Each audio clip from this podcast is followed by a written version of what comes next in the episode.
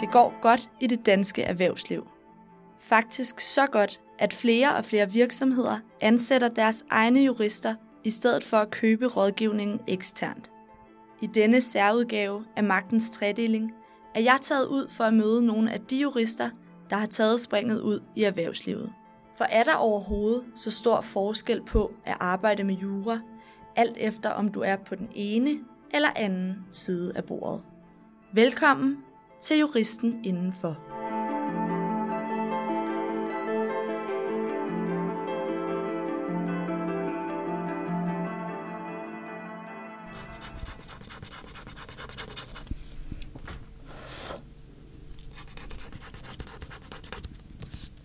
Jeg sidder og skraber små æg på et kvik påske-skrabelod.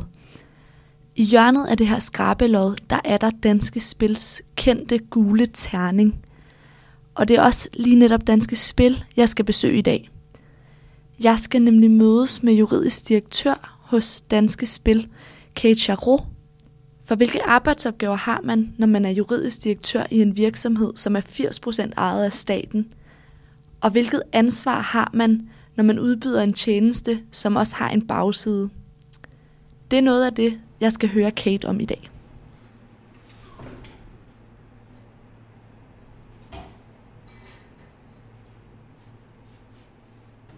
Kom indenfor. Jeg er lige i gang med at blive luftet. Ja, det er så fint. Det var også lige lidt tidligt på den. Hej Mathilde, okay. Tak for det, du havde tid. Kom indenfor. Jo, tak skal du have. Kate, du er juridisk direktør her hos Danske Spil. I kraft af den titel, hvilken rolle har du så her hos Danske Spil? Jamen, i virkeligheden så er min rolle som chef for det forretningsområde, der hedder Legal and Compliance i Danske Spil, to ting. Det er dels at understøtte hele vores forretning i at gennemføre den strategi, vi har, og de forretningsplaner, som vi lægger. Det gør vi jo dels i forhold til den almindelige drift i Danske Spil, som er stor, og uden drift, så kan man heller ikke tale om nogen udvikling, fordi vi har også en masse udviklingsspor, som vi også understøtter. Det, som er vores primære opgave, det er at blive ved med at sikre den stærke virksomhedsprofil, vi har. Og i Danske Spil, der sætter vi en stor ære i at være en ordentlig og ansvarlig spiludbyder på det danske marked. Og en del af det er naturligvis, at vi er compliant med det, vi nu skal være compliant med. Og det var en meget, meget stor overskrift for mange delområder. Men der stilles jo en lang række krav til private virksomheder helt generelt i Danmark. Og dem skal vi selvfølgelig leve op til. Derudover så stilles der nogle særkrav til os, fordi vi er spiludbyder. Det er en særregulering, som er forholdsvis stram, og det synes jeg også, den skal være, fordi når man bevæger sig på sådan et marked og udbyder sådan et produkt, som vi gør, så skal man kunne passe på sine kunder og passe på sådan et marked på ordentlig vis. Men det betyder selvfølgelig også, at vi bruger ressourcer på at efterleve de krav, der stilles til os. Men det er jo alt sammen eksterne krav. Herudover så gør vi også en del ud af at stille nogle interne krav til os selv. Og det kan for eksempel være inden for, hvordan køber vi ind? Hvordan vil vi opføre os over for vores kunder, ud over det, der er krav til os med? Og alt den slags, det er os, der værner det. Nu nævner du os. Hvor mange jurister er I ansat her hos Danske Spil? Jamen altså, under mit forretningsområde, der har jeg lige omkring 20 akademiske medarbejdere, og ud af de 20 er omkring de 15 med en juridisk baggrund. De fleste af dem, de er cand.jur. Og så har vi også nogle cand.merc.jur. Hvor længe har du været her hos Danske Spil? Jeg har været her i knap 2 år. Hvordan har din vej hertil været? Jamen, den har måske været lidt utraditionel for en virksomhedsjurist. Fordi jeg startede sådan set meget traditionelt med at blive ansat på det tidspunkt Danmarks største advokatkontor. Der nåede jeg faktisk ikke engang at være min fuldmægtige tid ud. Så skiftede jeg til politiet og anklagemyndigheden.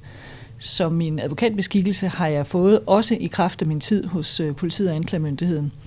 Og så har jeg brugt næsten 25 år af mit liv på forskellige stillinger, herunder en række forskellige chefstillinger i særligt Rigspolitiet og også i Efterretningstjenesten. Hvad var det så, der trak dig herhen i Danske Spil? Jamen det, der nok primært trak, det var, at jeg havde mod på noget andet.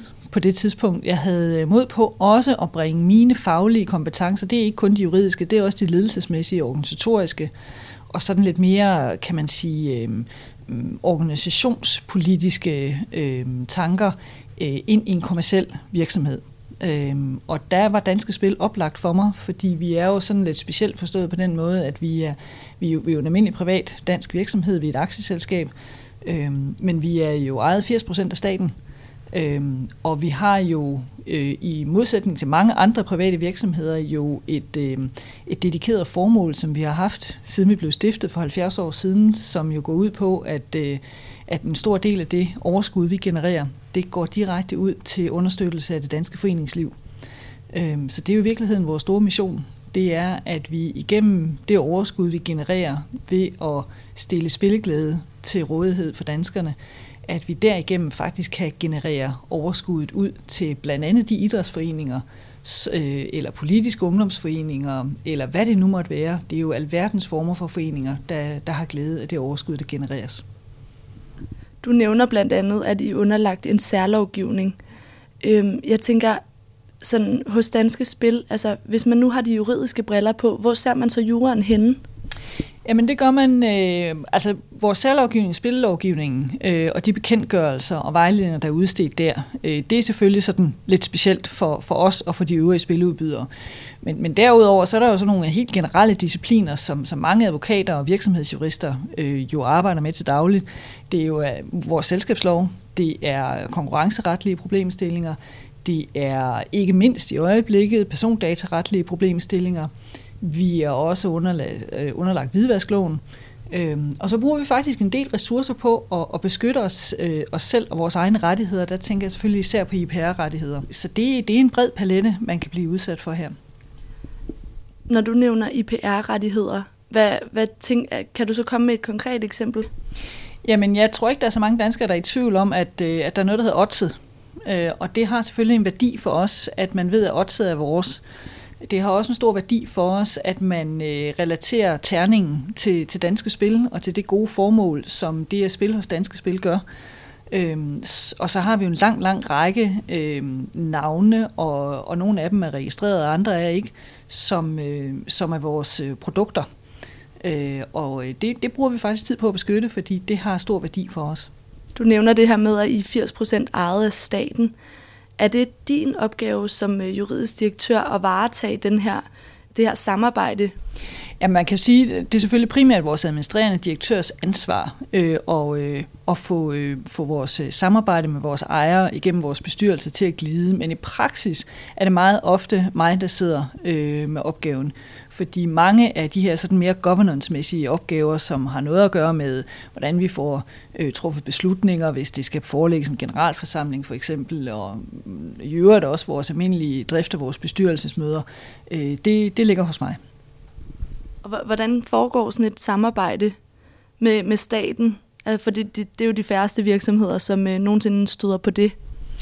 Jamen, det foregår sådan set både formelt og uformelt, og det meste er på uformel basis. Det er med nogle telefonsamtaler, det er, at man holder hinanden sådan lidt tæt til kroppen på sager, hvor det måtte være nødvendigt. Der adskiller staten sig jo sådan set ikke fra så mange andre ejere, forstået på den måde, at de skal jo ikke være med i alt drift, men de skal være med, når de skal være med. Og det er selvfølgelig vores ansvar at involvere dem, når der er noget, de bør vide. Det, der adskiller staten som ejer, det er, at der er visse governance-mæssige og ansvarlighedsmæssige krav, som blandt andet er udmøntet i vores ejerskabsaftale med Finansministeriet. Så der er sådan nogle særlige ansvarlighedspunkter, som staten af naturlige årsager går op i, fordi de jo sidder og varetager alle vores allesammens penge. Hvad er din vigtigste opgave som juridisk direktør hos Danske Spil? Min vigtigste opgave, det er fortsat at udvikle og stå på, hvad skal man sige, stå vagt om, at vi gør tingene på den rigtige og på den ordentlige måde. Men det er lige så vigtigt at sørge for at være en konstruktiv medspiller i den kommercielle udvikling, som vi har i vores forretning. Fordi det at være virksomhedsjurist, det der primært adskiller en virksomhedsjurist fra mange rådgivere, det er jo, at vi sidder jo med en sag fra den første idé, den opstår, til man har implementeret den helt færdig ude i praksis. Så vi kan ikke tillade os, om jeg så må sige, at have meget fine fornemmelser på kun at varetage juridiske interesser. Det skal vi naturligvis, men vi skal sørge for altid at afbalancere dem over for de IT-mæssige spørgsmål eller dilemmaer, der kan opstå, eller kommercielle spørgsmål. Så den primære opgave, det er jo sådan set at få arbejdet sig hen mod en løsning, som er holdbar på alle de parametre, og ikke kun den juridiske. Der skal den selvfølgelig også holde, men den skal også holde på de andre parametre, der er i sådan et hus her. Nu er der selvfølgelig også en bagside af medaljen ved spil. Der er jo selvfølgelig også spilleafhængighed. Jeg tænker på, hvad er jeres ansvar i forhold til at undgå den her spilafhængighed? Og men der er jo ingen tvivl om, at vi udbyder et produkt, der kan man sige har nogle iboende dilemmaer. Og et af de dilemmaer, det er, at der er nogen, som udvikler spilafhængighed, som kan være fuldstændig ødelæggende for deres liv. Vi gør det her, og det har vi faktisk gjort i alle årene, haft en meget højt ansvarlighedsprofil på det her område. Dels gør vi meget for at kommunikere de her dilemmaer, men dels gør vi også noget sådan fuldstændig håndgribeligt i praksis for at passe på vores kunder. Vi har en såkaldt spilscanner til at løbende med en lang række avancerede algoritmer overvåge simpelthen vores kunders spiladfærd. Og ud fra en lang række parametre, som er forskningsbaseret, der får den her spilscanner sådan set spyttet nogle resultater ud, og på baggrund af det, der foretager vi nogle proaktive opkald via nogle psykologistuderende til dem, der ser ud til at kunne have eller udvikle en problematisk spiladfærd. Sådan at vi får dem i tale, sådan at vi kan tilbyde dem de behandlingsmuligheder, der er i Danmark, så vi kan tale med dem om vi skal lukke deres konto, eller hvad vi nu ellers skal stille til rådighed. Det er jo også sådan, at vi rådgiver også om Spillemyndigheden Stop Spillet-linje, hvor de også i dag har mulighed for at få hjælp. Og den her Stop Spillet-linje, som Spillemyndigheden nu har åbnet her på årsskiftet, det er i virkeligheden en videreførelse af det, vi kaldte ludomani-linjen i Danske Spil. Og ludomani-linjen var noget, vi på eget initiativ oprettede og selv finansierede for alle spiludbydere i Danmark. Og det har sådan set været rådgivnings- og hjælpelinjen for ludomaner eller pårørende til ludomaner. Så jeg synes faktisk, vi gør meget for den heldigvis meget, meget lille del af de spillere, vi har, som ikke har noget sundt spilmønster, og som vi skal have hjulpet. En del af at have en virksomhed er selvfølgelig også at markedsføre den. Så tænker jeg på sådan noget, som når jeg for eksempel sidder og ser tv, og der kommer en reklame op for noget spil. Hvad er jeres rolle i forhold til at sikre, at det er også juridisk, at I undgår for eksempel, at der kommer flere spilafhængige? Jamen altså, helt grundlæggende, så er en af de discipliner, vi også skal værne her i huset, det er, at vi ikke overtræder nogen former for markedsføringsretlige krav. Det gør vi på mange måder. Det gør vi ikke kun, om jeg så må sige, på bagkant, hvis vi ser en eller anden form for reklame, der er kommet ud via enten os selv eller vores reklamebureauer. Det gør vi også sådan proaktivt ved dels at lave vejledninger til vores hus, dels at undervise i det, dels at være meget, meget tæt på, så vi hele tiden stiller os til rådighed, inden reklamer måtte blive løsgivet i æteren. Og en del af det er så, og det har sådan set ikke hidtil haft noget med krav til os at gøre, men en del af vores ansvarlighedsprofil har jo også været, at vi har haft en ret stærk holdning til, i hvilket omfang man kan tilbyde bonusser til vores kunder. Og kravene til gennemspil for eksempel, og det kan blive lidt teknisk, og det er sådan set også ligegyldigt.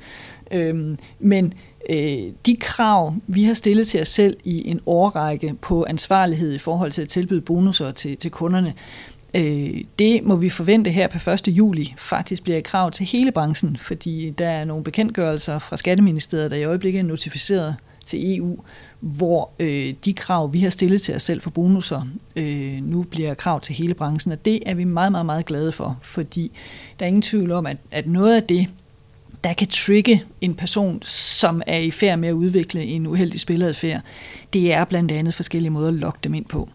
Det kan også være forskellige måder at fastholde dem på, og der mener vi altså, at vi søger hele tiden at tage det ansvarlige standpunkt der.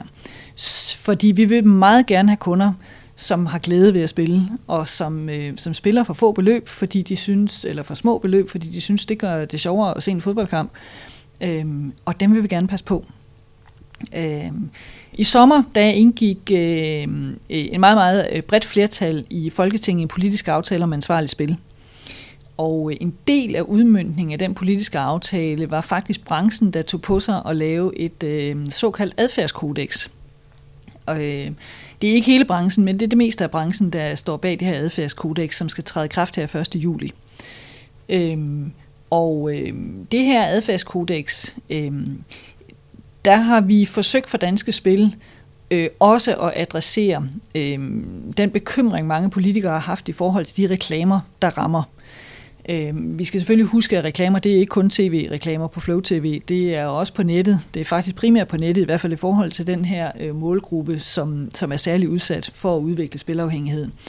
Men i hvert fald i forhold til tv-reklamerne, der tog vi jo det standpunkt, at vi synes, at branchen skulle blive enige om ikke at bringe reklamer for spil fra fløjt til fløjt, som vi kalder det. Altså fra når en kamp begynder til en kamp afsluttes. Det kunne vi desværre ikke blive enige med resten af branchen om. Nu prøver vi så i samarbejde med tv-stationerne at se, hvordan vi ellers kan begrænse, hvordan vi lægger vores tv-reklameblokke, når der er kampe. Men det vil vi blive ved med at arbejde på, fordi vi ved godt, der er noget, der er mere sårbart end andet.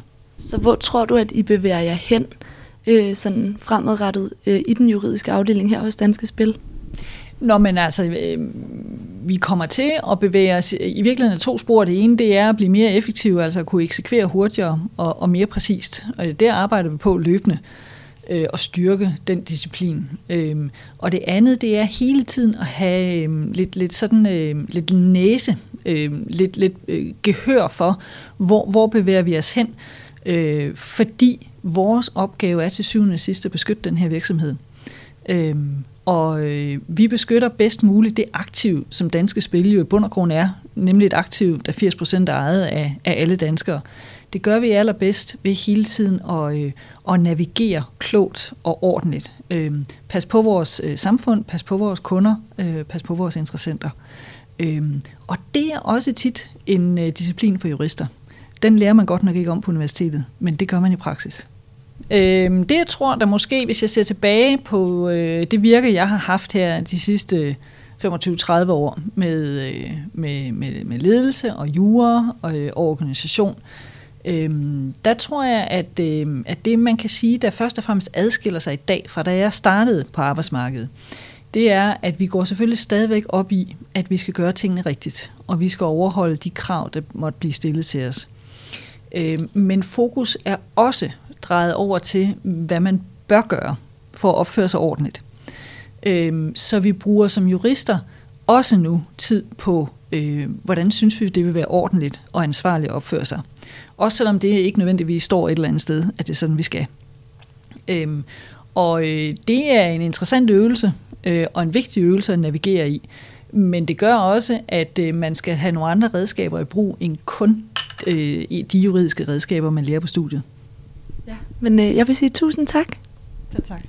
Nå, jeg vil lige følge dig tilbage til kommunikations. Ja, tak så meget. Det er godt. Jeg vil sige tusind tak. Ja.